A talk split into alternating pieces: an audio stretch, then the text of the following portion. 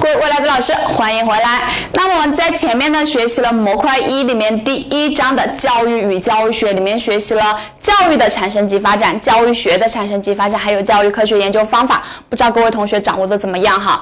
关于教育学里面那些人物有没有记住？有没有像喊你的朋友一样熟悉哈？希望你能够像叫你的朋友一样熟悉。那么你在做选择题的过程当中就已经非常能够得心应手了。学习完了第一章教育与教育学，那么紧接着来学习第二章教育与社会的发展。如果有小伙伴想要完整版的课程视频资料，可以添加微信施乐零零五，发送喜马拉雅领取。在学习这一章之前呢，我们先首先来了解一下这一章它的主要的考情是什么样的呢？可以看到它的一个考情一。一般来说，它就是以考选择题为主，十次考了五次选择题，简答题呢只考了一次，材料分析题是一次都没有考察。由此可见，我们在备考的过程当中，主要就以选择题来进行备考，而且也可以看到哈，它的考评相对于第一章来说是比较低的，五一共考了五次，就是十次，五年来说考了一次。一般来说，呃，五年来说考了五次，一般来说就是一年考一次。一年考一次，虽然它没有第一章重，要但是呢，我们也不能放弃这么容易得的分呢，因为这一章里面内容一点都不多，而且学起来非常好学哈。那么就跟着飘飘老师一起来学习一下这一章教育与社会的发展。那么教育社会的发展呢，这一章一提到社会，我们在教学里面就会讲想到四个东西，叫做政治、经济、文化，还有人口。政治、经济、文化还有人口，首先就可以看一下，它第一节呢就讲到了教育与生产力的关系。这里的生产力就是我们说的经济，经济说的高大上一点就叫做生产力。第一个教育与生产力的关系，政治呢指的就是这里第二节教育与政治经济制度，不管是政治制度还是经济制度，它都属于政治方面的。文化呢第三个就讲到教育与文化，人口第四节讲到教育与社会人口，所以我们整个第。二章内容就围绕这四个东西：政治、经济、文化、人口来进行展开的。那么，首先来看一下第一节教育与生产力之间的关系。好，可以看到讲了这么三个东西。第一个是生产力对教育的制约作用。既然生产力对教育有制约作用，其实反过来教育对生产力肯定也会有一定的作用。你可以看到第二个点，它就讲到了教育对生产力的促进作用。这里呢，有些地方也叫做教育的经济功能，因为生产力也叫做经济嘛。所以叫做教育的经济功能。那么我们要知道，教育对生产力的促进作用呢，就叫做教育的经济功能。不要看到就不会写了哈，因为选择题可能会以这样的形式来进行出现。教育的经济功能，好，那么教育的经济功能，教育对生产力的一个促进作用呢，就完美的体现在一个理论上面，叫做人力资本理论。在第三个，我们就会去讲到一个理论，人力资本理论。那我们就来看一下生产力对教育的制约作用，它会怎么样去进行制约呢？在这个地方，生产力对教育的制约作用，它就主要以考选择题为主，可能也会去考到简答题，问你，请简述生产力的制约，制约。好，那么来看一下考选择题，它会怎么考呢？就问以下哪个不属于生产力对教育的制约作用？其实也是要理解它是什么意思吧，也要记住它有哪几个。那么先来看一下第一个，生产力呢，它会制约着教育的规模和速度，这就要注意一下，它不仅仅是制约，还起着决定的作用。它会决定生产力，它会决定教育的规模和速度。规模就是大小，速度就是快慢。生产力嘛，就是有钱。我们说有钱好办事。当我们生产力发展比较好的时候呢，那么学校就会越来越大，办学校就会越来越快。我们其实可以对比一下哈。当以前我们国家很穷的时候，你会发现学校又小又少。但是现在随着经济的不断发展呢，我们学校我们国家的一个学校越来越多了，而且办的越来越大了。这个就是一个生产力对教育的规模和速度的一种决定作用。假如这个。呃，这里有一个选择题，就问到什么决定着教育的规模和速度？A. 生产力，B. 政治，C. 文化，D. 人口。那么大家就选择出来是生产力，因为生产力它决定着教育的规模和速度。好，它决定了教育规模和速度。那我们办了很多学校，这个学校大学、中学、小学，它的一个比例是不是一样的呢？你会发现，大学、中学、小学它的一个多少是不一样的。大中小学它的一个多少不一样，其实这体现的就是一个教育的结构，教育的。结构。在以前生产力比较低下的时候，你会发现幼儿园这样的机构很少，像我就没有上过幼儿园，对吧？但是现在你问你们家孩子三岁了上幼儿园了吗？大部分都大部分家长都会说已经上了幼儿园哈，就是因为现在有钱了，那么也会去制约着教育的一个结构。这个结构指的是我刚刚所说的大学、中学、小学它的一个多少的一个问题。多少的一个问题？好，制约着教育的结构。那么去读书上的课，你会发现在生产力不一样的情况下，他的课。的所教的内容也是不一样的，所以第三个生产力呢，它会影响着课程的设置和教学的内容。以前我们去上课，就给我们上什么呀？诗书礼仪春秋，学一些礼义这样的一个东西，礼乐或者说礼乐射御书数，学四书五经，学六艺这样东西，是生产力比较低下的时候。但是在现在生产力发展的比较高科技了，你会发现我们所上的课什么？有现在比较新型的一些什么电竞课，对吧？美妆课。挖掘机以前有吗？生产力低下的时候根本见都见不到。这个就是由于生产力它会影响着课程的设置以及教学的内容。那么这个课怎么样去教给学生呢？生产力不同的情况下，所教的方式、方法、手段也是不一样的。生产力比较低下的时候，我们只能用口耳相传的方式，比如说在原始社会时期就是口耳相传。像我在读小学的时候，手段都是粉笔加黑板。但是现在呢，都是运用了我们一些科学技术，比如说用到 PPT，对吧？用到电脑，用到投影这样的东西，所以生产力它会影响着教学的方法、手段和教学组织形式。以前呢是一对一，现在是一对多。至于什么是教学组织形式哈，我们在后面的模块会去详细讲到它，因为这是一个比较重要的内容，就是关于生产力对教育的制约作用。我们理解了这些，做选择题来说。都没有什么问题，没有什么问题。那么这里呢，还可能会去考察到简答题，简答题就需要各位同学把这四点全部都背下来了。怎么背呢？肯定不会让你死记硬背。飘飘老师会给你们一个非常有意思的图片记忆，可以来看一下。这一张图片呢，叫做乌龟贴膜。我们可以看到，乌龟它去贴膜嘛。乌龟为什么要贴膜呢？想一下，你为什么要去天桥底下贴膜？是不是想要赚钱？赚钱呢？这里就是生产力对教育的制约和影响。赚钱嘛，生产力就是经济嘛。那么你想到乌龟贴膜是赚钱，所以是生产力对教育的影响。它会怎么样去影响呢？可以看到乌龟贴膜，所以这里是一个规模。乌龟贴膜速度怎么样？非常慢嘛，龟速，所以是规模和速度。好，通过这个乌龟贴膜，就是会制约着教育的规模和速度，会决定着教育的规模和速度。这只乌龟呢，它其实是公乌龟，公乌龟它脖子叫什么呀？男生都有喉结嘛，对吧？所以会制约着教育的结构，会制约着教育的结构。好，那么这个乌龟呢，它还有一个大大的肚子吧？肚子里面我们说它会有内容，所以第三个会制约着教育的内容，会制约着课程设置和教学内容。那么这个乌龟由于想赚很多钱，一直贴，一直贴，一直贴，一不小心手都贴断了。这个手都贴断了，就是教学手段。脚呢，就是足，就是教学组织形式，就是教学组织形式。我们是通过这一张图就把这个生产力对教育的制约作用给记下来了。我们可以一起来梳理一下。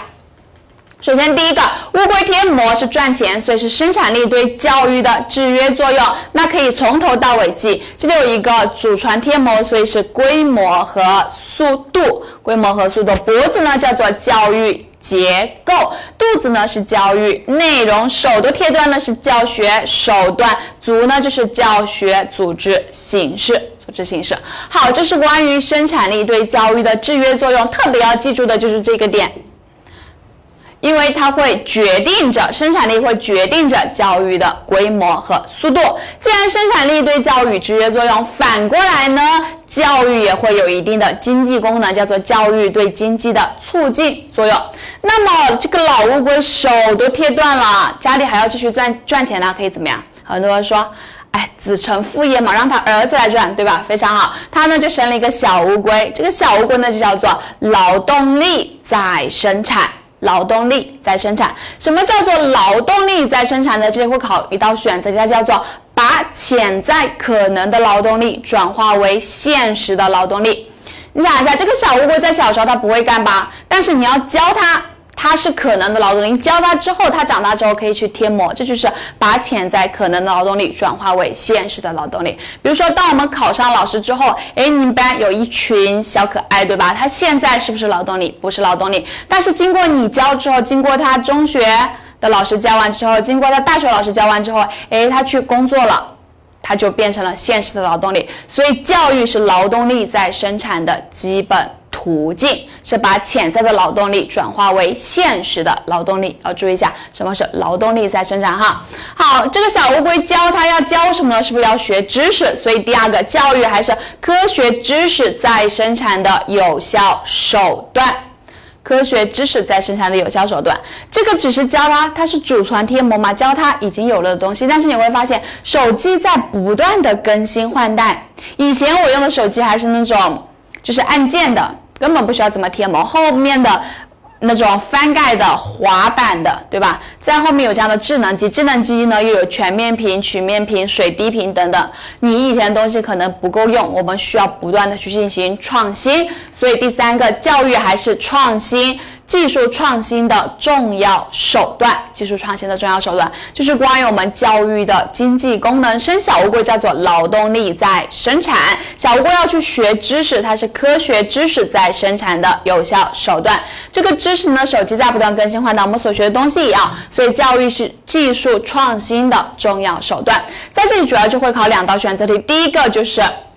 什么叫做劳动力再生产？就是把潜在可能的劳动力转化为现实的劳动力。第二个呢，教育它也是科学知识在生产最有效的手段，因为它传播起来相对来说是更快的哈，最有效的手段。这关于教育的经济功能。好，那么来看到教育的经济功能，它这个非常鲜明的一个理论哈，就是我们的一个人力资本理论。在人力资本理论这里呢，主要就掌握两个选择题就可以了。第一个选择题就会问，人力资本理论是由谁提出来的？我们就要知道它是由舒尔茨提出来的。美国的经济学家舒尔茨为代表。那么什么是人力资本理论呢？其实他就把理论分为了物力资本和人力资本。他认为人力资本的作用是要大于物力资本的，认为人力资本的核心是人力资本。他就认为投资房、投资车都不投资在人的身上。为什么？我们听过有句话呢，叫做教育就是一种投资，其实就可以显示这样一种理论哈。显示这样一种理论，投资房、投资车都不如投资到投资到人身上，其实就说明我们人赚钱也会更快吧？你可以看到，人力资本理论呢，它就说明了教育对经济的一种促进作用，促进作用，这是第二个选择题考点。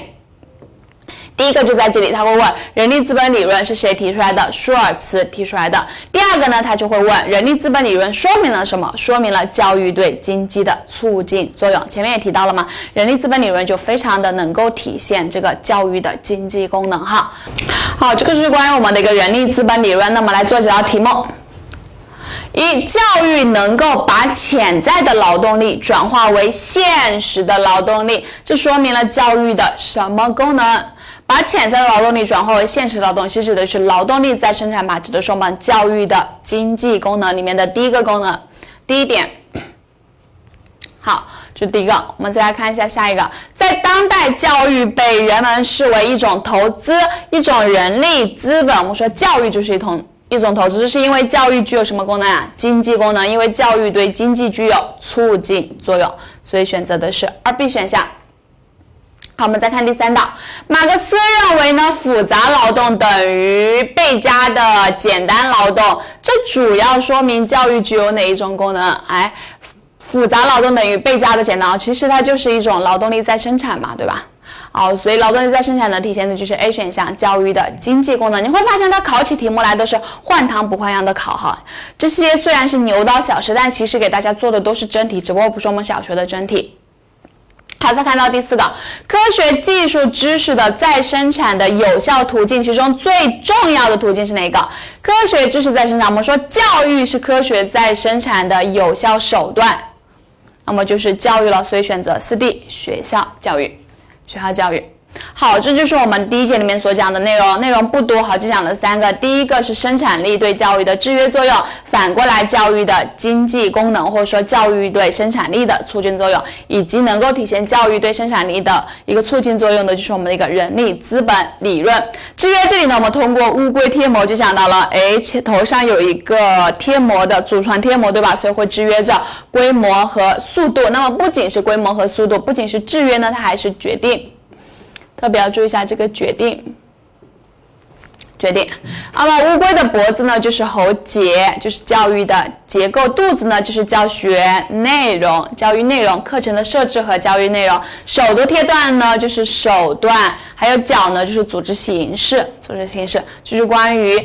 教生产力对教育的制约作用，反过来教育对生产力的促进作用，也叫做教育的经济功能。老乌龟生了小乌龟，叫做劳动力在生产吧，劳动力在生产。所以第一个是劳动力在生产的基本途径。什么是劳动力在生产呢？就是把潜在可能的劳动力转化为现实的劳动力。小乌龟来了，它要去学知识，要去学怎么贴。教育它还是科学技术在生产的有效形式，或者说有效手段都可以。这个手机在不断更新换代，所以你要学新的东西，它是技术创新的重要手段。最后来看一下这个理论，人力资本理论，注意两个选择题就可以。第一个是由舒尔茨提出来的，第二个它说明了教育对经济的促进作用。促进作用，好，这是我们的一个第一节经济，我们已经搞定了。再来看一下第二个，叫做政治。政治的话，其实想的也是两对，第一个就是政治经济制度对教育的决定作用，那么它会对教育有决定作用，反过来教育也会对它产生影响吧，就叫做教育对经济制度的影响。其实可以用前面的换过来，前面是经济功能，它叫做什么功能？它就叫做政治功能。政治功能，我们注意一下哈，在这一章里面，其实一定会去讲到每一节里面会讲到两对关系，像教育与生产力就会去讲到教育对生产力的作用，反过来生产力对教育的作用。那么像教育政治呢，就会讲到政治经济制度对教育的作用，反过来教育对政治的作用。那么像文化人口都是一样的哈，我们在后面就会去看得到。那么首先就来看一下政治经济制度对教育的一个。决定作用体现在几个方面呢？主要体现在三个方面，这里主要注意一下选择题就可以了。第一个呢，教育政治经济制度呢，它会决定教育的领导权。或决定教育的领导权，不同在不同的政治制度下面呢，其实我们的这个教育权是掌握在不同人的手里哈。像在奴隶社会时期，你就会发现这个教育权是掌握在奴隶主手里；在封建社会时期，它掌握在封建地主手里。而像在我们这样的一个社会主义社会里面，教育权掌握在谁的手里？人民的手里吧，因为我们是人民当家作主的社会，所以政治经济制度它会决定教育的领导权。掌握的人不一样，其实接受教育的人也不一样。第二个，教政治经济制度呢，它也会决定受教育的权利。比如说，在奴隶社会，奴隶有没有接受教育的权利呢？是没有的，是没有的。而像在我们这样的一个社会主义社会，我们有没有接受？是不是所有人都可以接受教育？这就是一个政治经济制度，它会决定受教育的。权利，受教育权利。第三个呢，我们要把这个人培养成为什么样的人呢？也是由于政治来决定的。政治经济制度它会决定教育的。目的，比如说在奴隶社会时期，他就要培养奴隶主吧，维护奴隶主统治的一个；而在封建社会呢，他要培养封建地主。像在我们这样的一个社会主义社会，我们要培养的就是社会主义事业的建设者和接班人。所以在不同的政治经济制度下面，我们这些东西都是不一样的。这三个东西考选择题就会这么考：以下哪个不属于政治经济制度对教育的决定作用？那我们要记下来，有着三个东西：领导权。受教育的权利，还有教育目的，这个口诀叫做领导受教育。领导呢，指的就是领导权；受呢，指的就是受教育的权利；教育指的就是教育目的。领导受教育。好，这讲到的是政治经济制度对教育的决定作用。那么反过来呢，教育对政治也会有一定的作用吧？叫做教育的政治功能。教育的政治功能。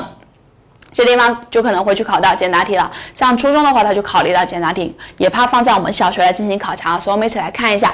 第一个，我们说教育的根本任务是培养人，放在我们的政治上就是培养什么人呢？就是培养合格的公民和政治人才。因为发现，我们从小到大都要学一门课程，就是政治课。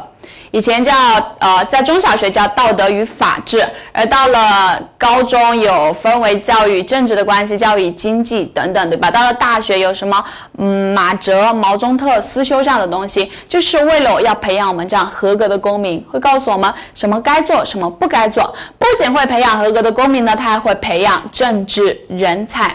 可以看到，不管是我们国家领导人，还是国外的各个国家的领导人，他都是经过了一些高等的教育。像我们，它都是呃，大部分都是从清华、北大毕业的，对吧？然后像英国，大部分都是从什么剑桥、牛津毕业的，就是因为教育它可以培养政治人才，这是第一个功能。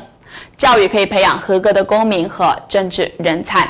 那么培养了合格的公民，哎，我们知道了，原来我们也有投票选举权，对吧？年只要年满十八周岁就有投票选举权，我们就有这样的一种权利意识。其实这就可以去促进政治的一个民主化。像以前村里投票我都不知道，这个村长都不知道怎么来的。但是当我知道了，哎，我有。这样一个投票权、选举权，投上我这神圣的一票，那么这个村长你就可以说，哇，好像是我选出来的，这就可以体现一种民主了，它可以促进政治的民主化。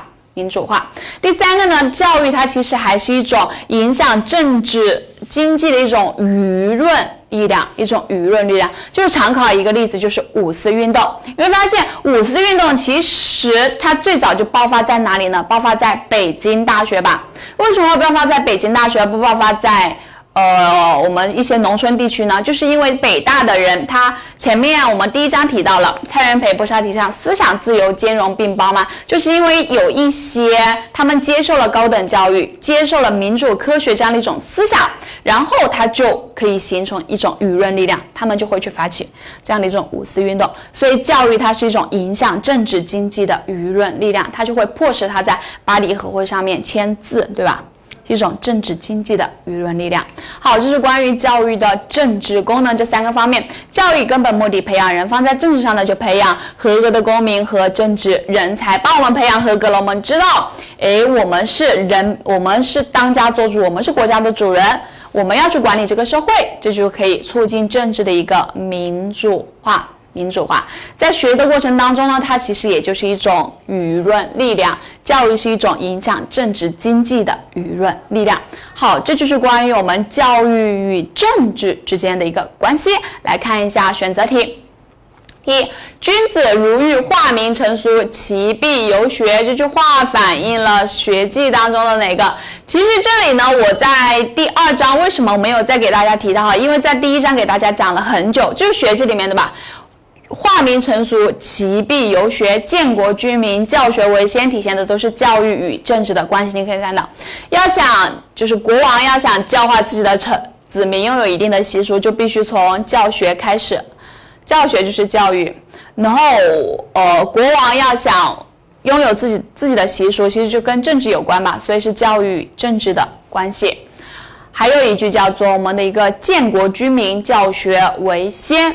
你可以看到，其实就第二道题目哈，也是我们考过的真题。玉不琢不成器，人不学不知道。看到后面，是故古之王者，建国居民，就是国王要想建立国家、建立军队，教学为先，必须从教学开始，也就体现了教育与政治的关系。选择 C 选项。这两个，因为我们在第一章里面讲了很久啊，所以在前面没有跟大家。呃，再去复习一下，但是做到这里，我相信各位同学应该有这么优秀，能够做得出来哈。通过它的翻译，其实也能够做得出来。这是关于我们第二节的两个内容，内容一点都不多哈。就是第一个讲到了政治经济制度对教育的一个决定作用，反过来教育的政治功能。那么第一个呢，讲了三个领导受教育，领导就是会决定教育的领导权，受呢指的就会决定受教育的权利，教育呢会。决定着教育的目的。反过来，它也是三个：第一个可以培养合格的公民和政治人才；第二个呢，可以促进政治的民主化；第三个呢，它可以形成一定的，可以对政治经济形成一定的舆论力量。哈，舆论力量。好，这是关于我们第二节教育与政治之间的关系呢。看完了经济政治，那我们来看到第三个教育与文化。教育文化，同样这里也会去讲到两个文化对教育的制约作用，以及反过来。教育的文化功能，由于我们是要当老师，要待在学校里面，所以了解一下学校文化以及学生文化。当然，在这里考评比较低哈，考的比较多的是关于教育的文化功能。这里不是考了五次吗？其中有大概率有我们的至少有三次考在教育的文化功能这个地方哈，所以它是相对来说比较重要的知识点。我们来看一下第一个文化，它对教育有什么样的制约和影响呢？有什么样的制约和影响作用？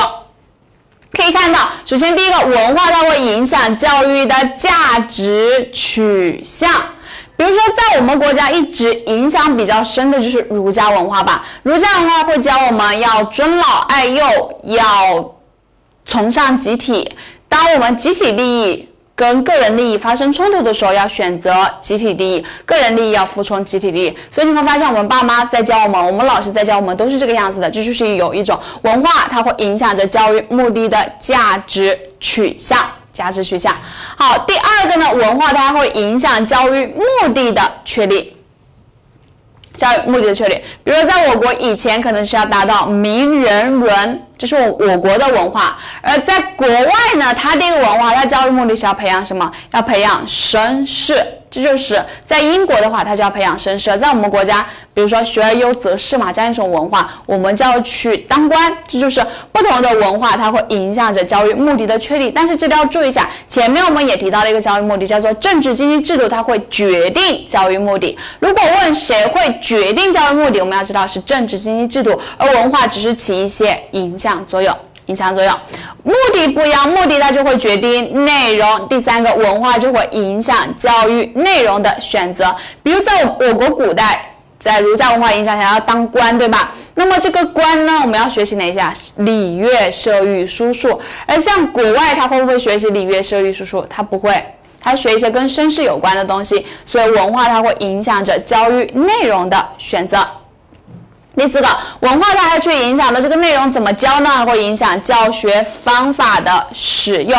比如说，在以前我国的文化什么呀？叫做摇头晃脑吧，读书百遍，其义自现。你看到古代的那些。呃，人背书就是摇头晃脑的去背，这就是一个文化，它会影响着教学方法的使用。比如说，在我国和在国外，它的一个文化是不一样的。我们国家强调棍棒底下出孝子，就打嘛，这种教学方法。但是在国外，它就不是这样的，它强调儿童和学生、儿童和老师之间是种平等的一个地位。这就是关于社会文化对教育的制约和影响，体现在四个方面。第一个会影响着教育的价值取向，取向不要么。目的也不一样。第二个会影响教育的目的，目的会决定内容。第三个会影响教育内容的使用，呃，教育内容的选择。这个内容怎么教呢？就会影响教学方法的使用。这是关于社会文化对教育的制约作用。这个考的不多，考的多的是反过来，教育对社会文化的作用，叫做教育的。文化功能，它一共体现为四个方面。首先，第一个，它有教育具有传递和保存的功能。比如，我们老师把文化教给我们，我们是不是就可以进行保存？而它可以传递我们，所以教育是一种传递和保存文化的。具有文化的这样一种功能。那么不仅教给我们，可能还会去在国外你会见到有很多孔子学院，对吧？把我们的儒家文化传播向世界。其实这是一种教育的什么功能呢？传播和交流功能。比如说，经过一些孔子学院，我们进行开设孔子学院，可以去传播我们的文化，会交流我们的文化。比如说我们的什么“一带一路”。也可以有这样的一种传播和交流文化。这些传播、这些交流，比如说以及传递，是不是所有东西以前东西都会传递下来呢？你会发现不是，那些好的东西好像我们会传递下来。然后像现在还有没有那种“君让臣死，臣不得不死”？没有这样的思想吧？就是因为我们在传播的过程当中，在传递的过程当中会去进行选择。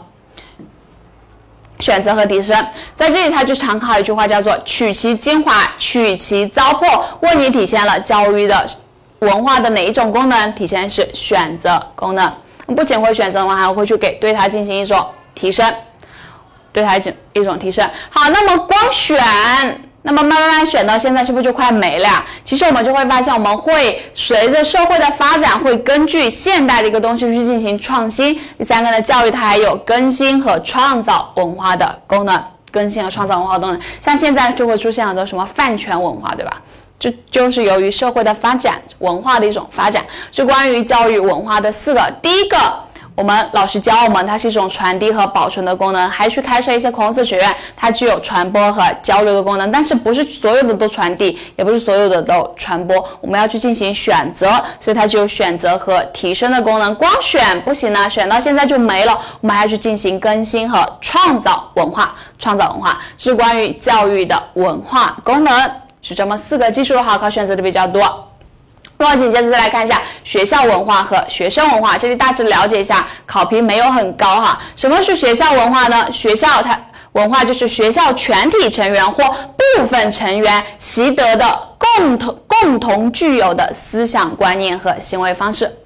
就是说，我们这个学校里面大家都会这样去做，大家都会这样去想，这就是一种学校文化。学校文化，学校文化它的缩影是校园文化。注意一下校园文化。那么校园文化呢？它有校园的物质，学校的物质文化，比如说学校的图书、学校的一些仪器设备、学校的一些花草树木，这都属于物质文化。除了物质文化呢，它还有组织和制度文化，比如说学校的校规。就属于一种制度文化，组织和制度文化。学校的一些什么，我们的学生会、群体等等，这属于组织和制度文化。第三种呢，叫做学校的精神文化，比如说我们的校风、班风，就属于一种精神或观念文化。这里就有一道选择题，问大家学校校园文化的核心是哪一个？那么要知道是精神或观念文化，这是校园文化的核心。这是一道选择题。那还有一道选择题，把这三个统一起来的叫做什么呢？叫做校风。校风是学校文化当中物质文化、制度文化、精神文化的统一体，所以就把握两个选择题就可以。第一个问校园文化的核心是什么？精神文化。问到物质文化、制度文化和精神文化，它的统一体是什么？是校风。所以两道选择题就可以在这个地方。好，这关我们的学校文化。看完学校文化，再来看一下学生文化。学生文化主要了解一下它的特征，有四个特征。这个特征呢，你就注意一下选择题，逢三逢四必考，不是吗？有哪四个呢？第一个叫做过渡性，因为学生他是由儿童向成人的一种过渡，所以它具有一种过渡性。第二个呢，有非正式性。非正式性，因为它是潜移默化的去影响我们的这种非正式性的作用。第三个叫做多样性，学生他可能来自不同的家庭、不同的地区、不同的民族，是多种多样的。就像你读大学的时候，你会发现这些同学来自，呃各个地方，全国各个地方，还有各个民族，这是一种多样性。多样性，还有下一个呢，它还具有一种互补性。学生文化呢，它是对学校文化的一种互补。一种互补，这四个呢，我们不是讲到逢三逢四必考不是吗？以下哪一个不属于学生文化？我们给大家一个口诀，把它记住，叫做过多非补。有些人身体可能不行，就一直吃嘛，想补身体，但是吃的太多了也不行哈。过多非补，过呢指的就是过渡性，非多呢指的是多样性，非就是非正式性，补呢就是互补性。过多非补，过多非补。好，我们来做几道真题。看一下真题是不是都考在我们那个教育的文化功能上面？第一道，近年来越来越多的一带一路沿线国家留学生来我国学习，并把中国文化带回自己的国家，这反映了教育具有什么功能呢？传播功能吧。他学习完了之后呢，又带回自己的一个国家，所以是具有一种传播功能。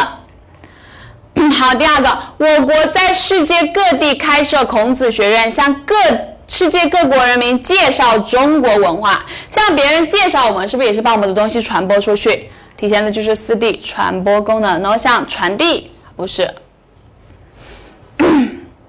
然后创造也没有创造新的东西，更新也没有更新新的东西哈，所以它属于一种传播。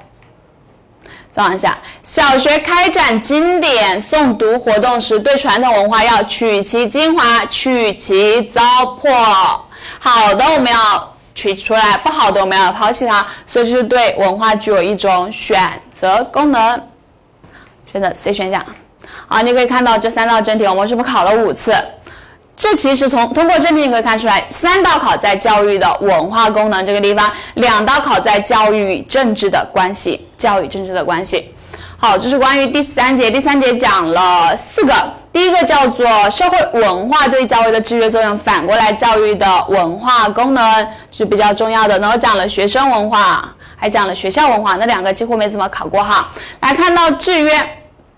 制约呢，体现为四个方面。第一个呢，它会影响着教育的价值取向，选的不一样，目的也不一样。它会制约着教育目的的确立，目的就会决定内容。所以第三个会影响教育内容的选择。内容怎么教呢？会影响教育方法的使用，是它的一个制约。反过来，教育的文化功能四个。把以前的东西给继承下来，给传承下来，所以叫做传递和保存文化的功能有了。比如说我们呃国外的人把我们的东西学回去，他再教给他自己国家，这叫这属于一种传播功能、传播和交流功能。那么我们传递下来的以及传播出去的，不是所有的都会去传播，它是具有一种选择和提升文化的功能。最后我们还要根据现在的东西去进行更新和创造文化。更新和创造文化，就是关于我们第三节。然后学校文化那里就注意一下，学校文化的缩影是校园文化，它包括制度文化、物质文化，还有精神文化。其中核心是精神文化、物质文化、制度文化、精神文化的合统一体呢，叫做校风。注意一下两道选择题。然后学生文化主要讲到了学生文化的特征，四个特征：过多、非补过、过渡性；多呢，多样性；非非真实性。补呢叫做互补性，过多非补，特别特别，我们通过做真题也看出来了它的一个重要性哈，促进作用，促进作用。好，是关于第三个文化，看完文化呢，我们就来学一下最后一个叫做教育与人口之间的关系，就是这两个人口对教育的影响作用，反过来教育对人口的再生产功能也叫做教育的人口功能。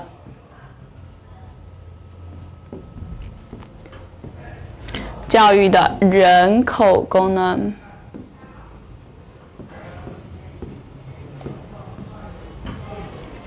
人口功能，好，这我们第四节这两个东西其实跟前面都是一样的，因为我们都讲了，必定会讲的。它们的作用是相互的嘛？首先看一下人口，它会怎样去影响教育呢？在讲到人口第四节这个地方啊，我们就想到人口的三方面的东西，一个叫做人口的数量，一个叫做人口的质量，还有一个叫做人口的结构。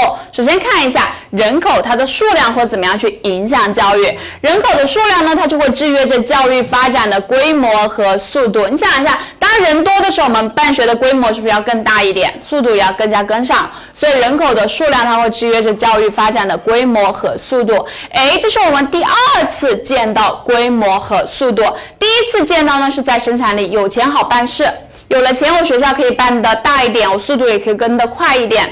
那如果出现了说什么会决定着教育发展的规模和速度呢？各位同学要知道，选择的是生产力，生产力它会决定着教育发展的规模和速度，而人口的数量。只仅仅起的是一种制约作用，因为尽管你人再多，但是没有钱的情况下，你这个数数量和规速度和规模也是跟不上的。好，所以生产力它是起决定作用，人口只会起影响作用、制约作用。好，这第一个人口的数量，看完数量再来看一下质量。人口的质量呢，它也会影响教育的质量。为什么说人口质量会影响教育的质量？哈，大家可以想一下，当各位。未来的老师考上老师之后，你去教书了，然后你来到一个学校，校长说：“哎，我们这有两个班，一个班呢平均智商是七十，一个班呢平均智商是一百二。问你想教哪个班？”很多人说：“老师肯定教一百二的，我一教就是全国第一，对吧？对吧？为什么？就是因为它会影响教育的质量嘛，人口质量它会影响教育的质量。”好，也就是很多为什么很多学校现在明明不让。就是考试入学嘛，来分班，还是会有些学校背着这个去进行分班呢？就是因为人口质量，它会也会影响教育的质量啊。这是第二个方面，质量。第三个呢，结构。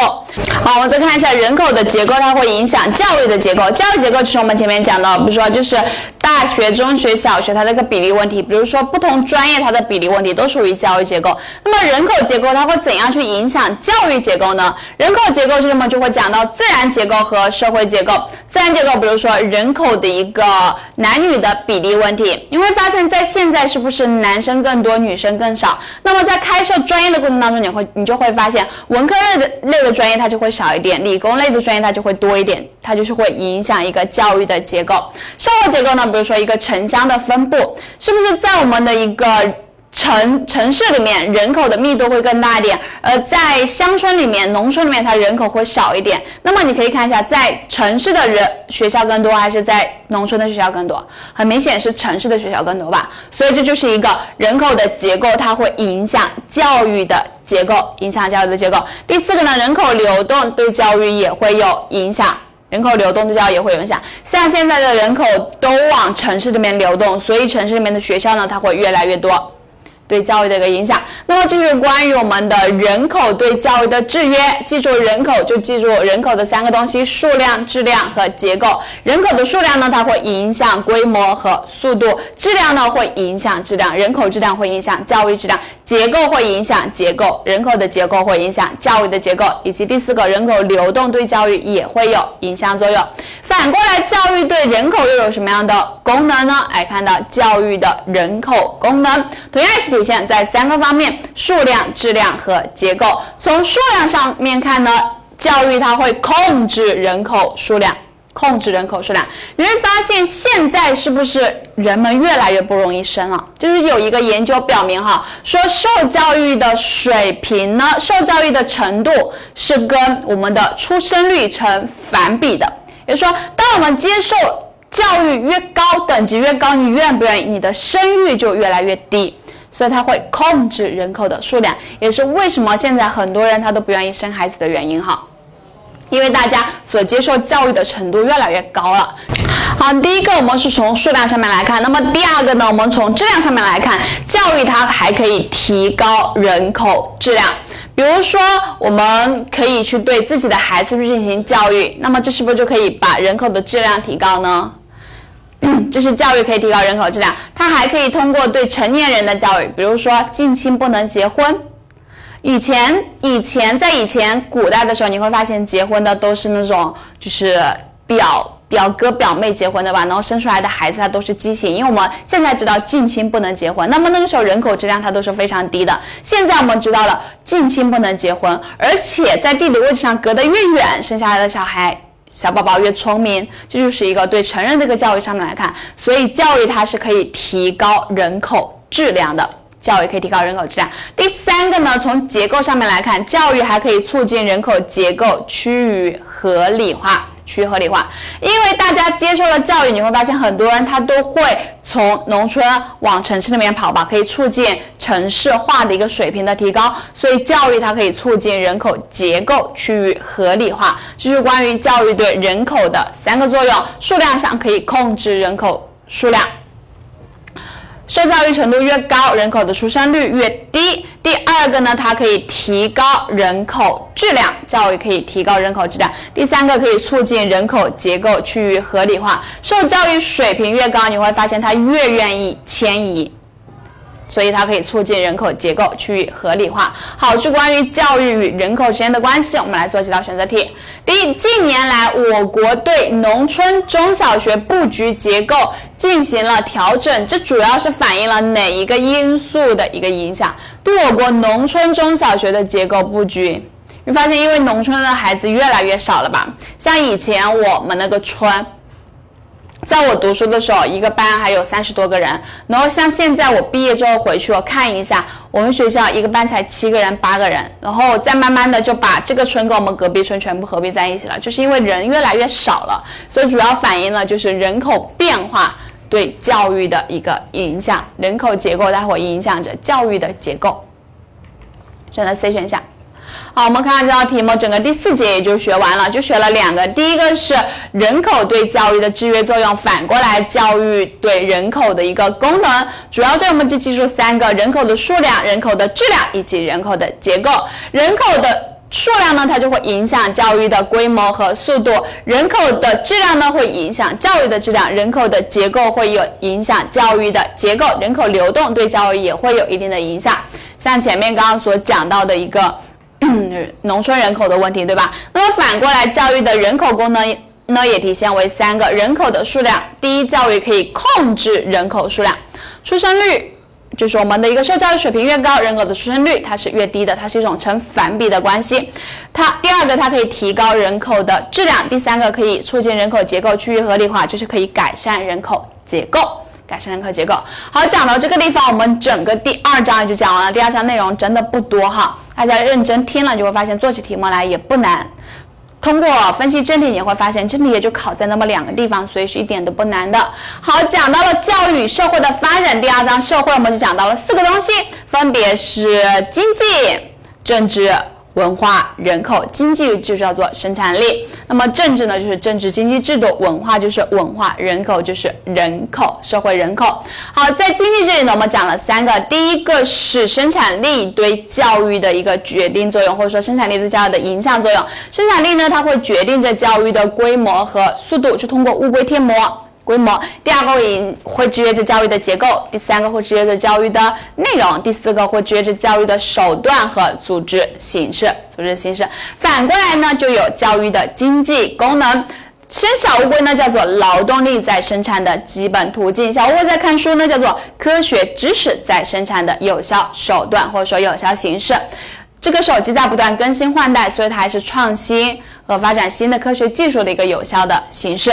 创新这里要特别注意一下一道选择题，就是什么是劳动力在生产？就是把潜在可能的劳动力。转化为现实的劳动力。最后一个就要记住一个理论，叫做人力资本理论。记住两个选择题，第一个人力资本理论是由舒尔茨提出来的，第二个人力资本理论说明了教育对经济的促进作用，促进作用。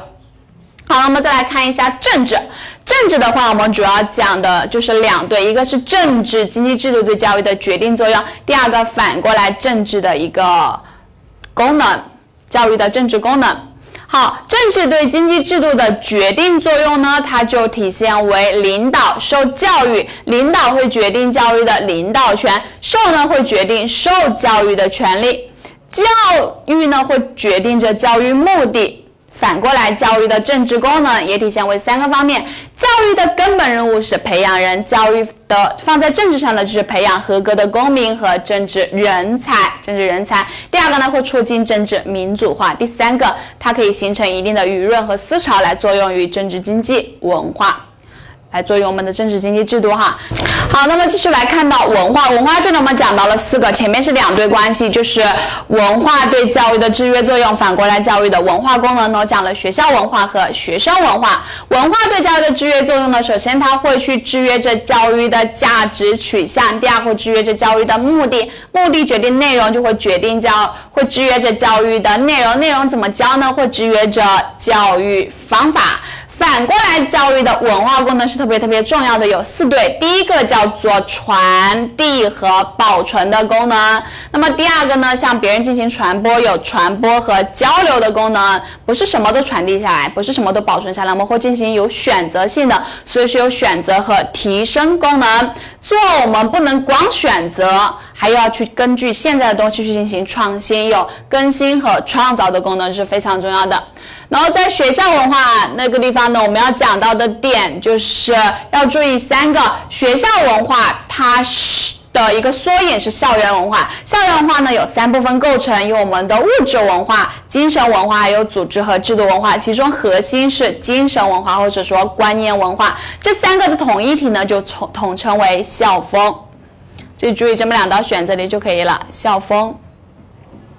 然后学生文化就注意一下，学生文化它的特点叫做过多非补，过过渡性，多多样性，非非正式性，补互补性，互补性是关于社会文化就是文化之间的一个关系。最后一个看到人口，人口我们说就记住三个词，叫做人口的数量、人口的质量、人口的结构。首先看一下人口，它会以怎么样去影响教育？从数量上面来看，人口数量会影响教育的规模和速度；人口质量会影响教育的质量；人口结构会影响教育的结构。人口结构影响教育的结构，然后最后一个人口流动对教育也会有影响。反过来呢，教育的人口功能也是三个：数量、质量和结构。数量的话，它可以去控制人口数量；质量呢，教育可以提高人口质量；结构可以促进人口结构趋于合理化，去合理化。好，这就是我们整个第二章的内容。通过分析真题的话，我们也知道它重点的内容就在。与政治、教育、政治的关系，就考学期里面的两句话。第二个呢，就是教育的一个文化功能，一个文化功能，这个通过真题去分析啊。当然，也不是说其他的不重要。那么再去结合一下中学的一个考情，因为我们中学考过的，小学可能会再拿来考嘛。小学考多的是关于第一个，第一个里面的，所以大家要特别注意一下这么几个点，这么几个点。好，那我们整个第二章内容就讲到这个地方。考教师的小伙伴，添加微信。施乐零零五，发送喜马拉雅获取更多备考资料。